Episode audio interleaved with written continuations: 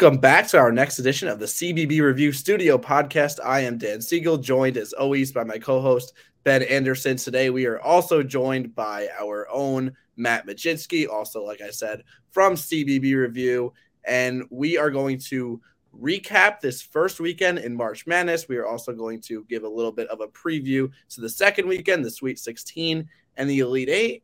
And my first question to you we're going to go region by region. But before we even get to that, I'll start with you, Ben, then I'll go to you, Matt. Just overall, broad general takeaways from this first weekend, this round of 64 and round of 32 in March Madness. So I think this is actually my ideal March Madness, where you don't have a ton of upsets, but the upsets that you do have are massive. So mm-hmm. that you still get the the Titans clashing in the Final Four and whatnot, where you get you want to see Alabama and Houston play again. You want to see UConn in the Final Four. You want to see teams of that caliber, but you also get to see the Fairleigh Dickinsons and the Princetons of the world uh, make their mark as well. Yeah, yeah, very good point. Just a lot of quality upsets, not a lot of quantity. There's only one double digit seed in the Sweet 16. It's a 15 seed. What about you, Matt? Yeah, I, I think Ben said it perfectly there. Is, you know, you have – the cool upsets like the 16 over a one, which I think is going to happen more frequently, but it's still been five years since the last time that happened. You got the 15 seed in the Sweet 16 for the third straight year, so you got your your fill of upsets if you want that. But if you're like me and you still want to see the best teams playing the best teams, that's still there. And I think it's also cool because you don't have like the blue bloods. You still do have Gonzaga. I think UConn, you know, these aren't traditional blue bloods, but they're programs that have been there over and over again. But uh, it just seems like this is going to be a year where, especially with the Final Four, maybe even a champion, it could be a team that's never won the championship before. Um, so there's a little bit of everything for what you want to see in college basketball. And I think it was the last five or six. I'm not sure the exact stat. I could easily look back, but the last several champions have been one seeds. There's only two remaining, so mm. that that could change. That obviously could very possibly not change. Another storyline this is the year of the SEC and the Big East, just as last year I feel like was the year of the ACC. And the ACC had, they have just one team left that does extend their active Sweet 16 streak to 53, by far the longest ever. But each, the SEC and the Big East, have three teams in the Sweet 16. The Big East, a 7 and 2 record in this tournament. So good showing for them. But you guys ready to start with the South region? Let's do it. All right. So we start with the South here.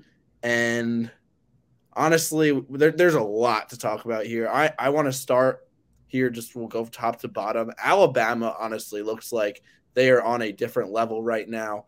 They beat Texas A&M Corpus Christi 96-75. They beat Maryland 73 to 51. They're coming off of all double-digit wins in the SEC tournament, and the the scariest part probably is that Brandon Miller had zero against Texas A&M Corpus Christi. They, they put up 96.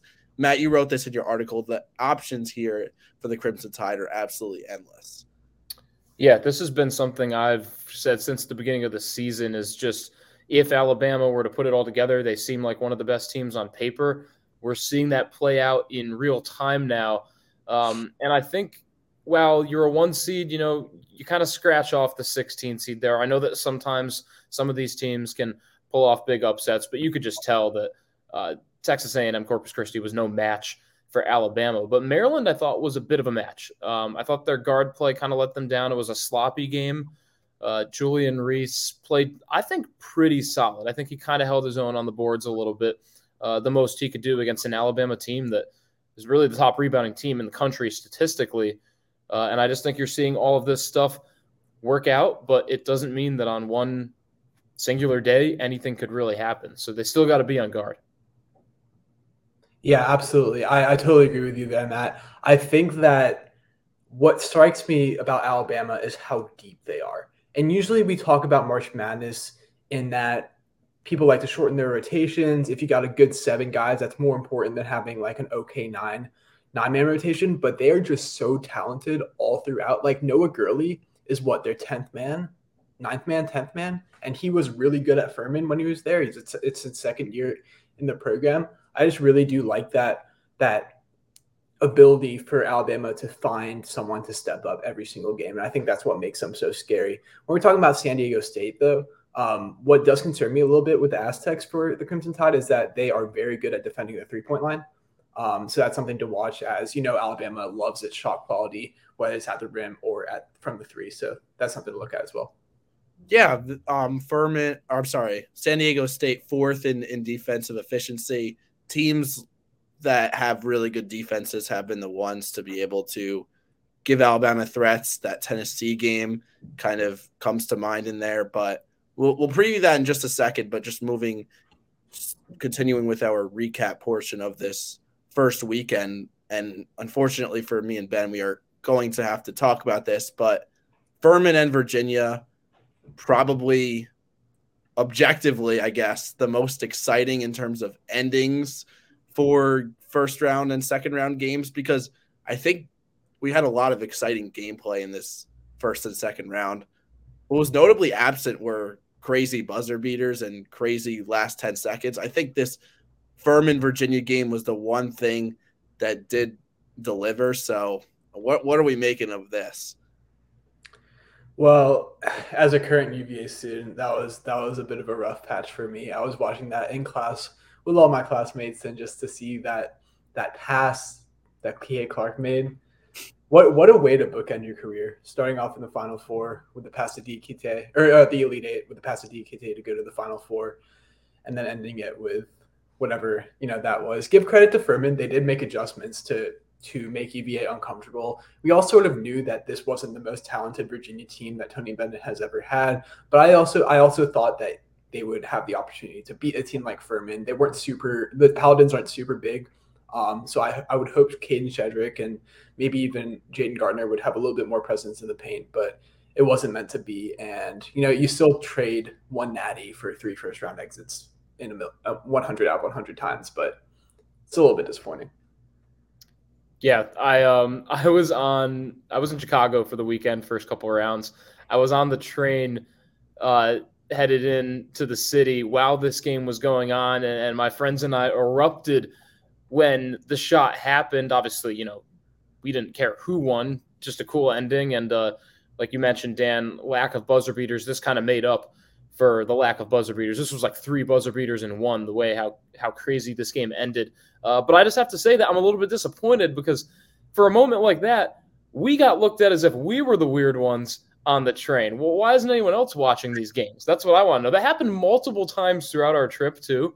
Uh, one of them literally was in a restaurant when Fairleigh Dickinson pulled off the upset over for Purdue. We go crazy. Everyone else looks at us like we have two heads, and um, that's my biggest takeaway: is more people need to get more excited about this, even if you're not a college basketball fan, because that was great. Honestly, disappointing because I, among college basketball fans, that Fairleigh Dickinson storyline. By the way, we had an emergency podcast about this, so we're not going to go too much into depth about it again. But I, I don't know among like the the casual sports non diehard college basketball crowd.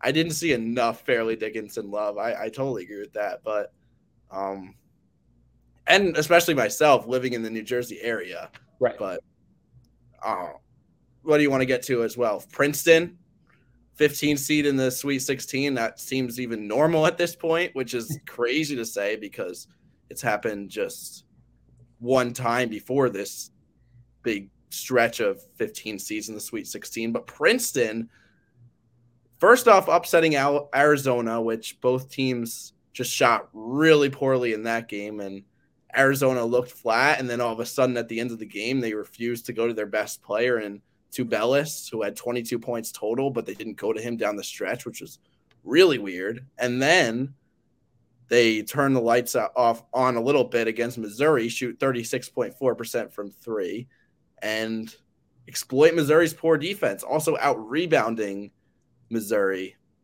And on the offensive end, Ryan Langborg, the big storyline, 22 points. And like I said, it's we got Ben and I, we have to stop just skipping over, breezing over these 215 matchups like we did. All four of the 215 matchups, we spent about 30 seconds or less talking about in our regional previews. We have to stop doing that. Well, you know what's crazy, Dan, is that I really didn't love any of the two the two fifteen matchups. Like if you're looking at that on paper, there's no reason Arizona should have lost to Princeton.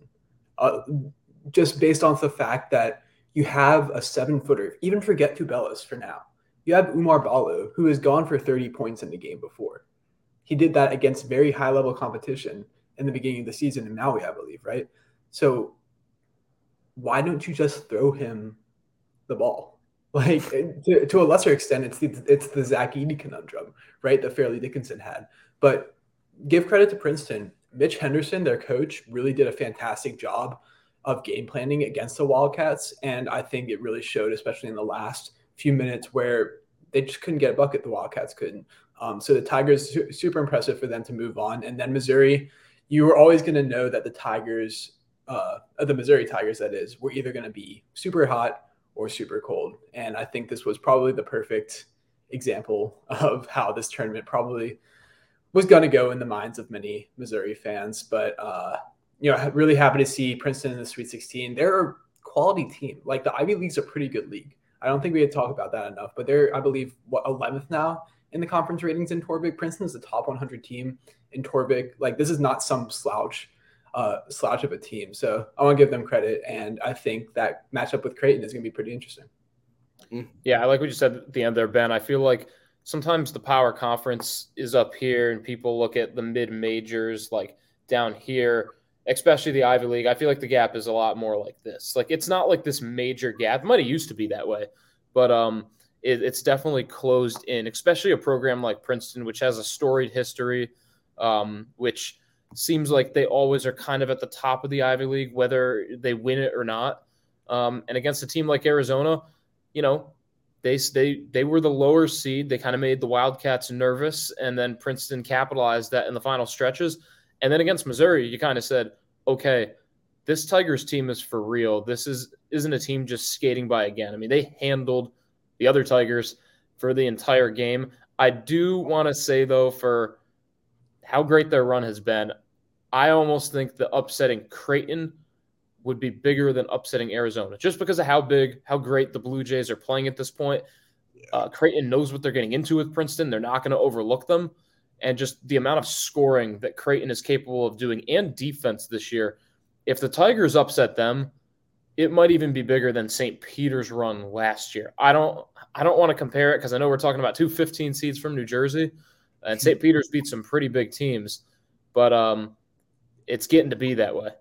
Yeah. For that reason, though, if we transition into our final four picks, who goes to the final four, and we did this a little bit in our regional previews, but we have a much clearer picture now. I'm I'm sticking with Creighton. I think they go over Alabama. It's it's hard to outscore Alabama in a shootout. Gonzaga did do that early in the season, but that was early in the season you got to be tough defensively. And I think San Diego State has that, but Creighton has that, and they're also more well rounded. They have, you know, they're big Kalkbrenner, and then they have a lot of shooting and Nembhard, who had however many points in the second round game. So I think Creighton makes it to the Final Four in this region. What about you, Matt? I got um I do think it's going to be Creighton versus Alabama, and I don't think it's a chalky pick like that. I think San Diego State will play them tough. I originally had Creighton over Arizona in my bracket, switched it to Arizona on the last day, mm. and I feel really dumb for doing that. Um, and I have Alabama in my Final Four right now, but I'm, I'm tempted to say Creighton just because, I mean, that game against Baylor, they look just as dominant as Alabama in a weird way. I think it's going to be a great game, and, and I got to ride in my Big East. I, I can't believe you guys are disrespecting the number one overall seed who has done nothing but look phenomenal this entire tournament and frankly for the past month or so anyways. Alabama is clearly the best team in the in this uh, region at their peak in my opinion because we've seen creighton at their peak. I don't think we've seen alabama at their peak in the tournament so far. So for that reason i'm sticking with my pick. I the crimson tide in the final four originally i'll stick with them now. Well, I'm glad somebody did, but I think either way, that that could be game of the tournament right there. Elite Eight, Alabama versus Creighton. But we move on to our second of the four regions we're previewing, or previewing the the second weekend and recapping the first weekend. And the East region, we, we talked a lot about Fairleigh Dickinson on that emergency episode. I didn't really get Matt's take on it. So, Matt, I'll, I'll let you go very quickly, but more so, I wanted to talk about that second round matchup and the game against FAU because I think it contrasted a lot with that UMBC Kansas State game, which was that first time a 16 beat a one, and then they played the eight or the nine Kansas State, and it was one, some of the worst basketball I, have ever seen. Fairleigh Dickinson and FAU both looked really good, didn't they, Matt? They did. Um, yeah, to touch on the to the to the 16-1 upset. I know I just did previously too. I mean, just commendable. Something I think we are going to get used to seeing a little bit more often. But when it happens, especially against a seven foot center, um, it's still something that you need to just give kind of like a round of applause to. And and they had more heart, and that's what won them the game. Um, and their skill was obviously something that people uh, maybe didn't look at enough. And I think these low majors, uh, like I said previously, need to get more attention um, than they have been getting. The game against FAU, though, this was probably one of the first games ever where I felt like both teams were kind of like the underdog in this game. Um, FAU, a team that you still, even after beating Memphis, I don't think you had the feeling that you know what this team's all about because it's a nine seed beating an eight that's also not from a power conference. And then they go on to play a 16 seed that just beat the team in Purdue, who was you know ranked number one in the AP poll for seven different weeks this season. So FDU all of a sudden feels like they're the favorite. They're like who everyone wants to keep advancing, and FAU is able to beat them and close them out. Um, I think the skill showed through at the end. Johnell Davis is someone that Tennessee needs to watch out for, especially with Zakai Zeigler out of this tournament. Although Tennessee has gone on a really good run, especially with the win over Duke, I think that's uh, previewing that next game that could be the difference. Davis is going to be tough to stop, and I think we're going to get a good taste of uh, what this FAU team is really capable of. Yeah, I'm glad you mentioned Johnell Davis. If you didn't see the stat before, he's the first player in NCAA tournament history to have a 25 10 5 and 5 game, which is incredible, um, even against a 16 seed. And Dan and I touched on this a little bit in the uh, emergency podcast, but this was good basketball. Like this was not the UMBC Kansas State game from 2018, and I I really appreciated just being able to watch that and not feeling like disappointed either way. Because if Fairleigh Dickinson won, that's amazing. First first 16 seed to a Sweet 16 ever. Um, and just the way they did it is fantastic. But I do believe that Florida Atlantic has a better shot to beat Tennessee. So I was happy to see that as well because I think that's going to be super interesting if the the Owls like no one's talking about Florida Atlantic as a basketball power. This has never been this has never happened before. Almost in the same way that a 16 seed has never been to the Sweet 16. So really, um, you couldn't go wrong there. Davis had a great game. Demetre Roberts, shout out to him, man. He was fantastic yeah. uh, throughout the game, even though he missed that wide open layup. So it felt so bad for him, man, at the end of the game there. He some of his he's one of the quickest guards you've ever seen. Um, really, really fun to watch overall. Yeah, Demetre Roberts, four-year Division two player, played his fifth year in Division one. That's just goes to show that there are hoopers at every level. And we move on to Tennessee and Duke.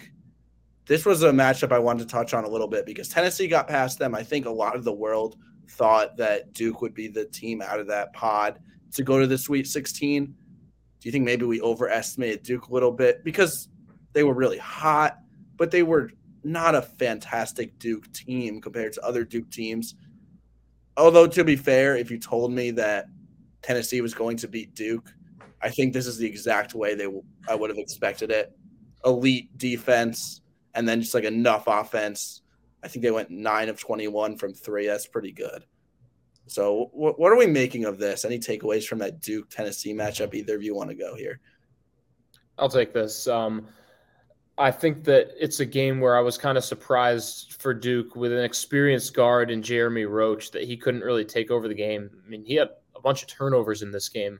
Um, and I kind of looked to Duke as a team who everyone's talking about pre tournament. They're the hottest team in the country against an Oral Roberts team that people thought might give them trouble.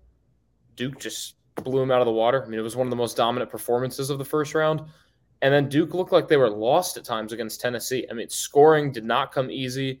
Uh, defending in the closing maybe 10 minutes of that second half also did not come easy.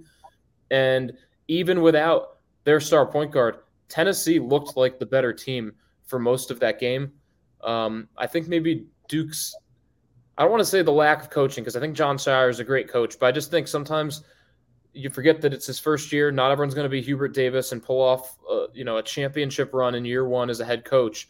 And Jon Scheyer just he's learning about what it what it takes in March Madness as a head coach. And unfortunately, he got matched up with Rick Barnes, a guy that uh, has been in plenty of March Madnesses, has won close to 800 games, and I think coaching is really what paid off in the end there for the Vols.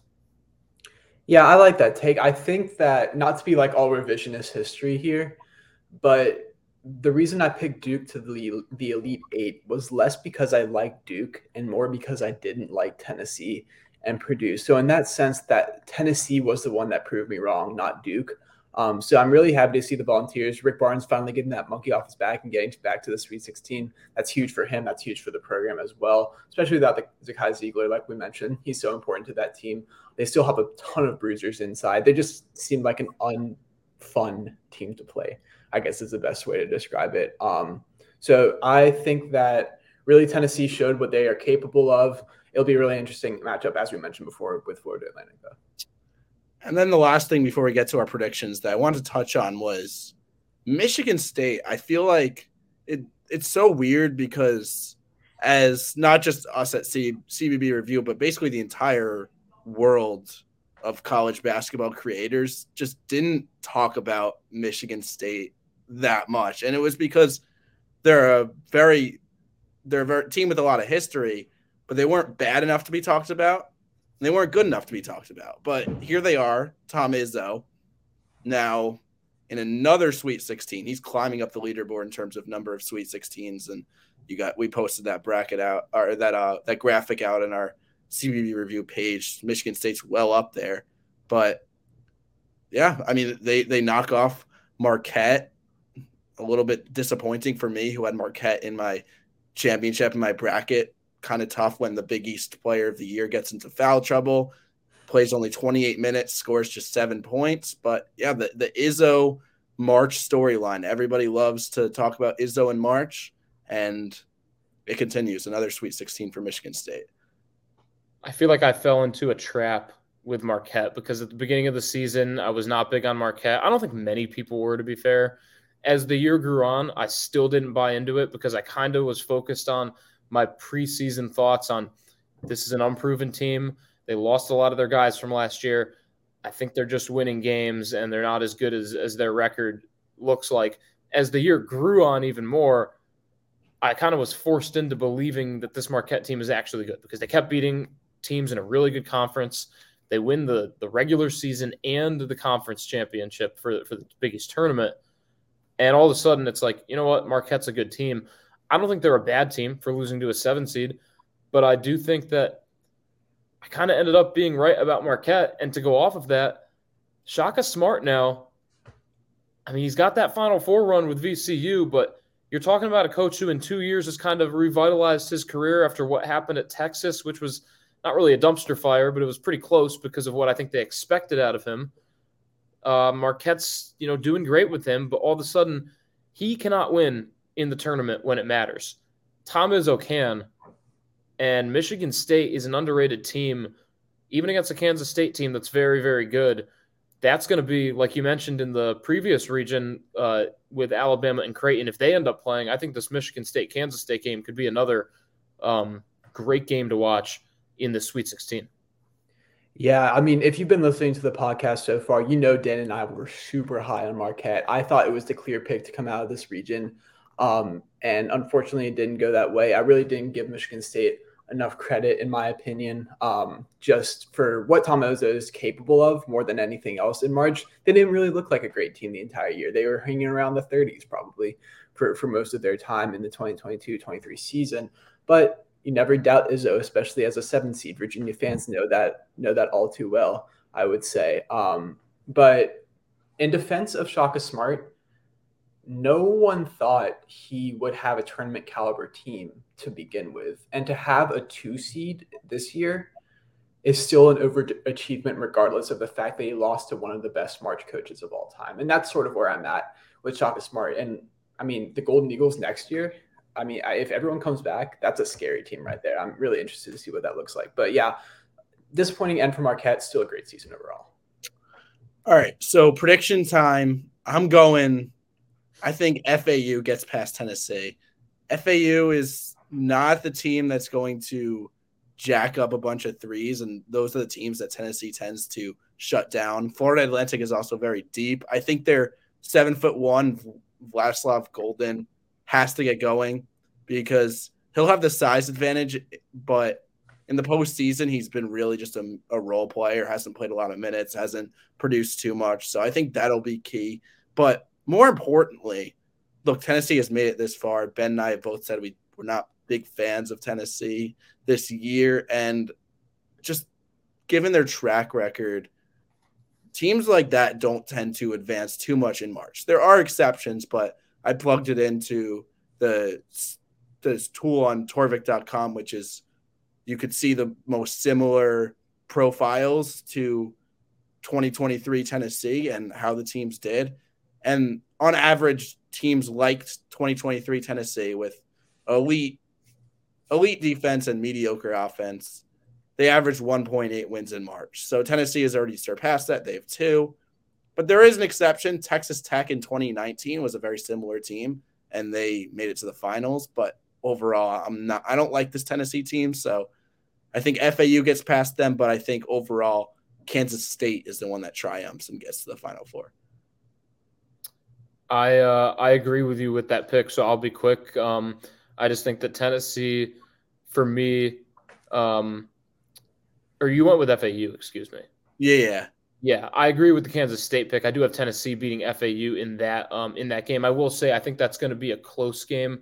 I don't think they're just going to roll by FAU. I think we know now that the Owls, um, while I still need to see a little bit more of them now against a power conference team, I think we know that they're going to keep this game close. This isn't a team that's going to get blown out. They have they have 34 wins for a reason. Um, but I do think Tennessee's the more talented team.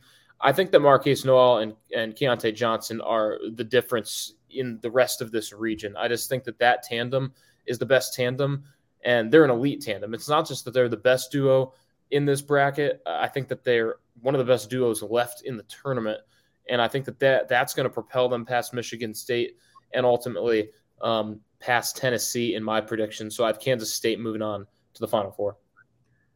Fair enough. I, I will disagree with both of you again. Actually, I do think the the winner of Kansas State Michigan State is going to the Final Four. That's I'm of the opinion that that's the stronger half pretty clearly of the bracket. I do have Tennessee over Florida Atlantic. I just don't think the Owls have seen anything like Tennessee's defense, and that's what I that's what worries me about that game for Florida Atlantic. On the other hand, though, I, I like Michigan State being Kansas State. We talked about coaching earlier at the top of the bracket, and I do think while Jerome Tang's done a fantastic job in his first season, I do think he should be Coach of the Year, in my opinion, um, nationally. I think Tom Izzo just has so much more experience, and he's been to the Final Four before. He's seen basically all there is to see, so I do like the Spartans getting out of this bracket. All right, fair enough. The last several Final Fours, I think eight of the last nine, or I think that's the stat I saw, has had seven seeds or worse in the Final Four. So that would continue the trend with Michigan State potentially. But let's move on to the Midwest region here. And storyline for this one, I don't I don't have much compared to the other two. I did want to talk about Houston a little bit, and we could kind of tie this into our predictions moving forward because – Houston's game against Northern Kentucky was super, super interesting because we we talked about the shot quality score, which is what should have happened on an average night based on the shots both teams took and who took them. And based on that, there should have been two 16 over one upsets. This was a similar game to UMBC Virginia, except Northern Kentucky happened to shoot five of 33 from three point. They happened to be really cold.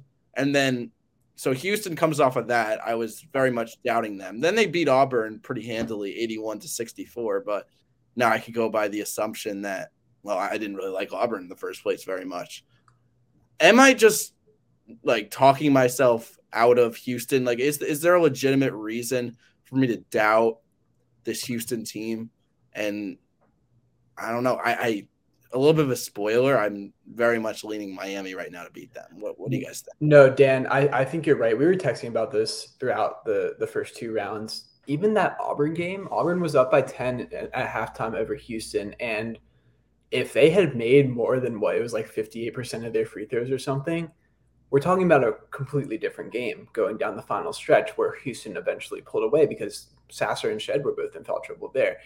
They Houston, the Cougars haven't had the most uh, enthusiastic start to this tournament. Um, and while they got away with it, Miami's a different beast. And that's something I'm really interested in watching as we move forward. It's funny because I feel like to tie it all there together, both Houston and Miami struggled against worse seeds, although Miami's is a little bit more acceptable given what we know about Drake, especially that conference, which is a very underrated conference. They both pull out the first round wins.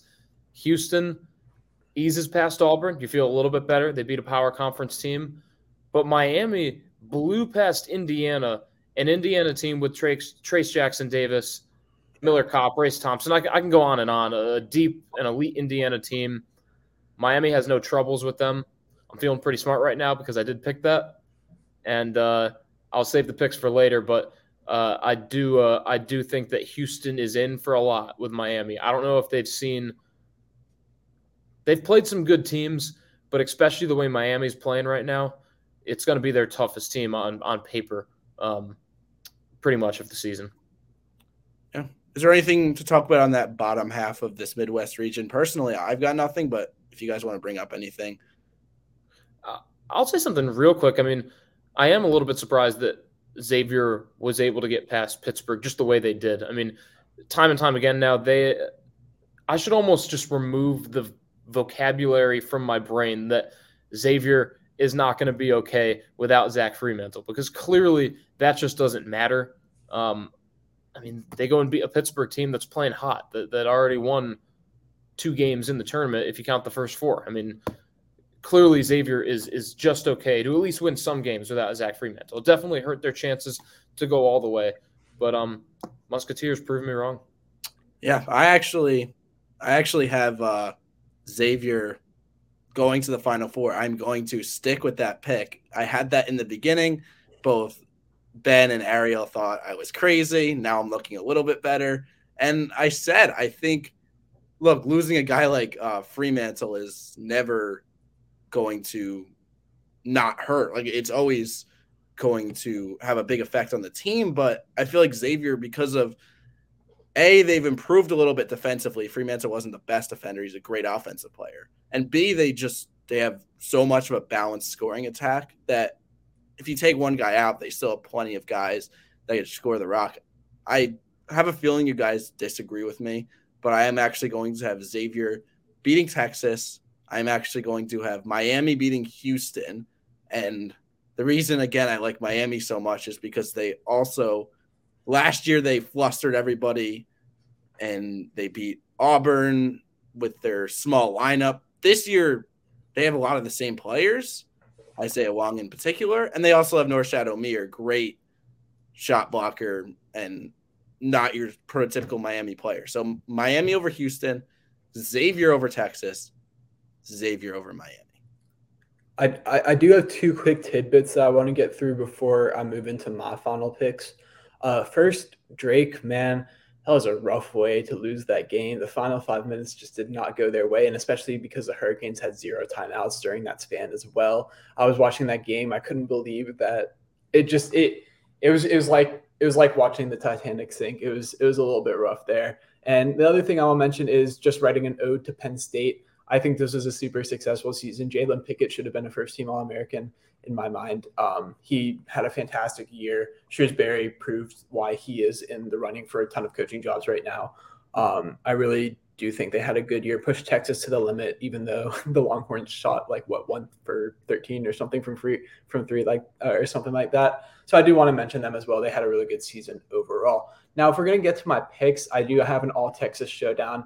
I think that Houston, while you have mentioned that Miami has been hot and I've mentioned that Houston's been cold, Houston has something that Miami does not, and that is Jarace Walker. I think Jarace Walker has been one of the most impressive players throughout this entire tournament. Just the level of athleticism for a guy that big as a true freshman has been super impressive for me. Um, and I think he'll cause a lot of trouble along with a lot of other people in the, the Cougar front court for Miami's lack lack of bigs. Um, and then on the other side, I like Texas to beat Xavier. I think that we saw what Texas looked like at its worst against Penn State offensively, and I think they'll bounce back from that pretty well. Xavier doesn't have a super strong defense, so I like that to happen. And then I'm going to stick with my pick from the preview and go with Texas over Houston. I'm gonna um I'm gonna go like I mentioned. This is like the bracket part of the bracket that I felt like I actually did good with. I got three of these four teams correct. So I'm going to have to ride with what I had. And, and that was Miami over Houston. I do still feel pretty good about that. Norchad Omier is, is rebounding the basketball as good as anyone in this tournament. And that's what you got to do. Part of what you got to do to beat Houston. There's a lot of things that got to go your way. Um, and we obviously know how, how this Miami team, uh, how good they can be capable of doing this. I mean, they got to the Elite Eight just last season with a lot of the same players. So it's a team that I think has that belief, and that belief is warranted because of what they can accomplish. Um, it's a great coaching battle too. Uh, that's that's a great coaching battle for the college basketball fans out there. Um, and then Xavier, Texas. I'll roll with Texas. That's what I had initially. I do think not having Freemantle will catch up with them at this point, especially because of uh, the options that Texas has to keep up with Xavier's ability to score the basketball, um, especially off the bench with Sir'Jabari Rice. I mean, that's just ridiculous having him off the bench especially the game he had against Colgate. Um, and then at that point, I think Miami's run will ultimately end because Texas just seems to be playing um, as good as anyone right now. I know that people like to hate on them for for what Texas typically does in the tournament lately, but um, I do think that they get past Miami and kind of end the curse and, and get to the Final Four. All right, last region, the West, and we have what is set up to be in this Sweet 16 a rematch between that outstanding game two years ago in the Final Four between Gonzaga and UCLA. So we, we have a rematch of that. But before we get to that, just a couple of storylines. What I wanted to bring up was the Arkansas Kansas game 72 to 71, the final score. It was very weird. So, first off, uh, Kansas did not have Bill Self. He um, was, I guess, sidelined with he, he had um, health issues and he was not able to coach. But what was interesting is that Kansas shot a season low 13 three point attempts in that game against Arkansas. The Jayhawks had their way around the rim. They were 15 for 22, but whenever you have more mid range attempts than three point attempts, that's not really a good formula. And Credit to Arkansas for running them off the three point line. Good for them. Credit to Davonte Davis. Great time for a season high 25 points for him. And Arkansas going to the Sweet 16. They're going to play UConn.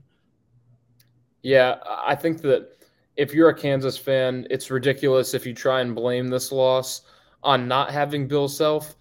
But in that same breath, I think that not having Bill Self is a big reason why Kansas wasn't able to win the game. And maybe that's just because it's Kansas. Um, not that I hate on Kansas or anything, but I just think it's one of those weird things where if you're a fan of the team, you shouldn't be blaming on the coach not being there. I mean, when you look at it, it should be the same stuff happening in the game. I mean, it's a coaching staff when it gets down to it.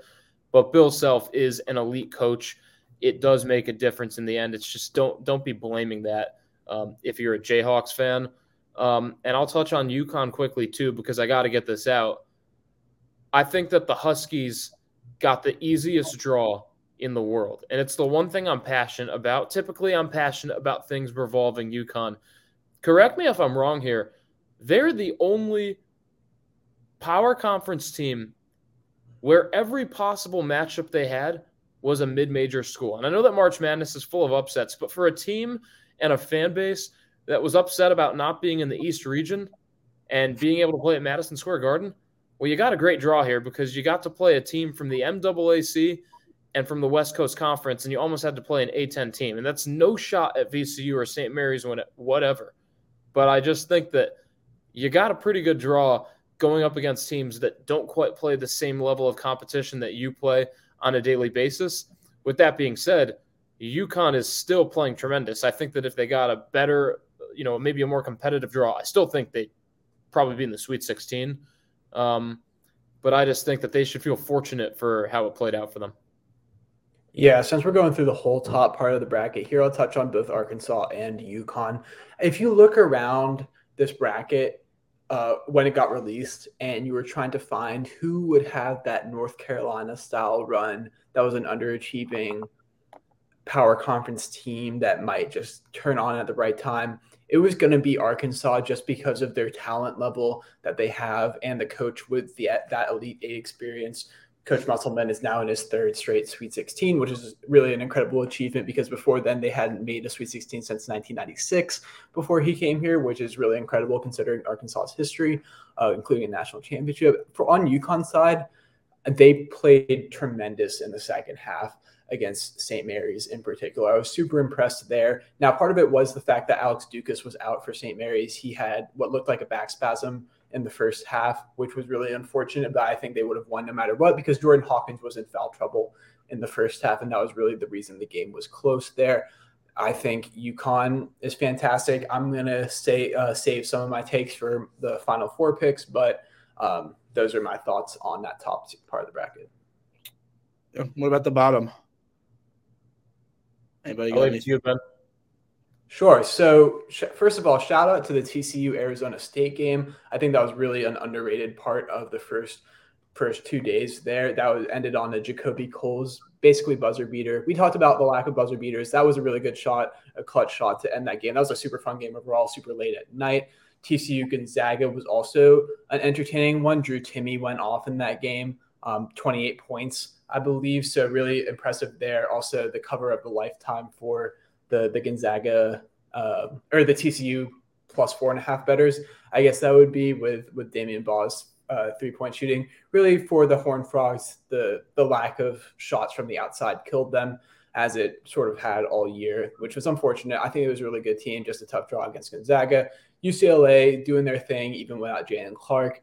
Um, I think that the Bruins are still one of the most talented teams in the um, left in the bracket. So I'm excited to see, like Dan said, that matchup against Gonzaga in the Sweet 16. Yeah, I know that everyone loves to see upsets, but um, I think that fans of March Madness and college basketball can feel pretty happy about the fact that Gonzaga and UCLA are going to play. I think that's of all the chalk that could happen in any of these brackets for the Sweet 16. I think that's the one that people are probably the most happy about because it's two West Coast teams. You get to see Gonzaga battle a UCLA team from the Pac 12, and we all know what happened the last time this game was played in the NCAA tournament. Kind of has the feeling this is going to be a great game as well, based on just both these teams having some real senior players, some guys that have been there for a while that experienced that game the last time it happened. So it's kind of like a rematch. Um, and you don't get this all that often in college basketball because players are moving on to the NBA, transferring anything you can think of, but you kind of get it with this. So that that'll be a great game. All right. Well, last of our predictions, I'm gonna go. I'm gonna go Gonzaga over UConn. So first off, UConn, the Huskies. I think they have that size advantage over Arkansas. That'll really help, and also just the fact that they're doing basically everything so well right now. Um, Gonzaga over UCLA. This one could be somewhat controversial. I think a lot of people like UCLA, but first off, we've talked about this. No Jaylen Clark, David Singleton banged up. That those will leave their defense pretty compromised. I know Singleton's not a big scorer for UCLA in, in the scheme of things. Clark certainly is. And Gonzaga just has such a good offense. We saw the game against TCU. All they have to do is make like a few stops in a row, and you're not going to beat them. And will they make those few stops in a row? Well, that's a question because they are not a good defensive team. But I think uh, I, I, can't shy away with them. I, I picked Gonzaga in the preview. There's nothing that Gonzaga showed me for me to not stick with them. And I, I just think their elite, elite offense will take precedence over their shaky defense. Similar to Dan, uh, my Elite Eight is also intact. I have UConn winning the national championship. This has been my pick basically from day one. I think they're one of the most talented teams out there. I really like their makeup. They can beat you in multiple different ways, um, whether that's inside with Sanogo or if Jordan Hawkins gets hot, that's scary for me. And they can bring in the 7 2 monster and Donovan Clingan off the bench. Like they, they have just a ton of versatility. I like them to beat Arkansas and eventually get to the Final Four. And then I have UCLA over Gonzaga, actually. So I'm going to disagree with you here, Dan. I think that Gonzaga's perimeter defense is still something I worry about um, in particular. I think that if TCU, like I mentioned before, if they made shots, they probably win that game um, from from outside. Tiger Campbell is probably the best guard Gonzaga will have played all year, um, if I'm not mistaken. Um, and then Jaime Jaquez is just like he's a quintessential college player at this point. I, I I just think that UCLA has a little bit too much for Gonzaga to handle defensively, and they they win in a close one there. And then I'll take UConn to get the Final Four. At points in the season, especially when UConn was on that 14 0 start, I very reluctantly said the Huskies had what it took to win the national championship. I've got them over Arkansas based on the way that they're playing now, which is as well as they were playing uh, since that run. And I picked Gonzaga to win the whole thing, so I think I've got to go with the Bulldogs over the Bruins. Um, and the reason I did that was UCLA being without Jaylen Clark. They've obviously gotten to this point without him, but Northwestern played UCLA pretty tough. Uh, they made a late run as well. I think the Gonzaga has too much firepower, and they take this edition. And um, I've obviously got to continue with that Gonzaga pick over UConn, and I think that uh, the Drew Timme versus Adama Sanogo matchup is something to look forward to. So people better root for this matchup too. We all seem to be online with it, and uh, I think the country would be in for something special if that's a matchup to go to the Final Four. All right. Well, that will do it for today's episode of the CBB Review Studio podcast. The next time we will record, we will have the four teams in the Final Four. We'll preview that and we'll recap everything that goes on this coming weekend. Thanks everyone for watching and listening. Be sure to like this video. Be sure to subscribe to our CBB review um, channel if you are watching on YouTube. And once again, thanks for watching and listening. Take care.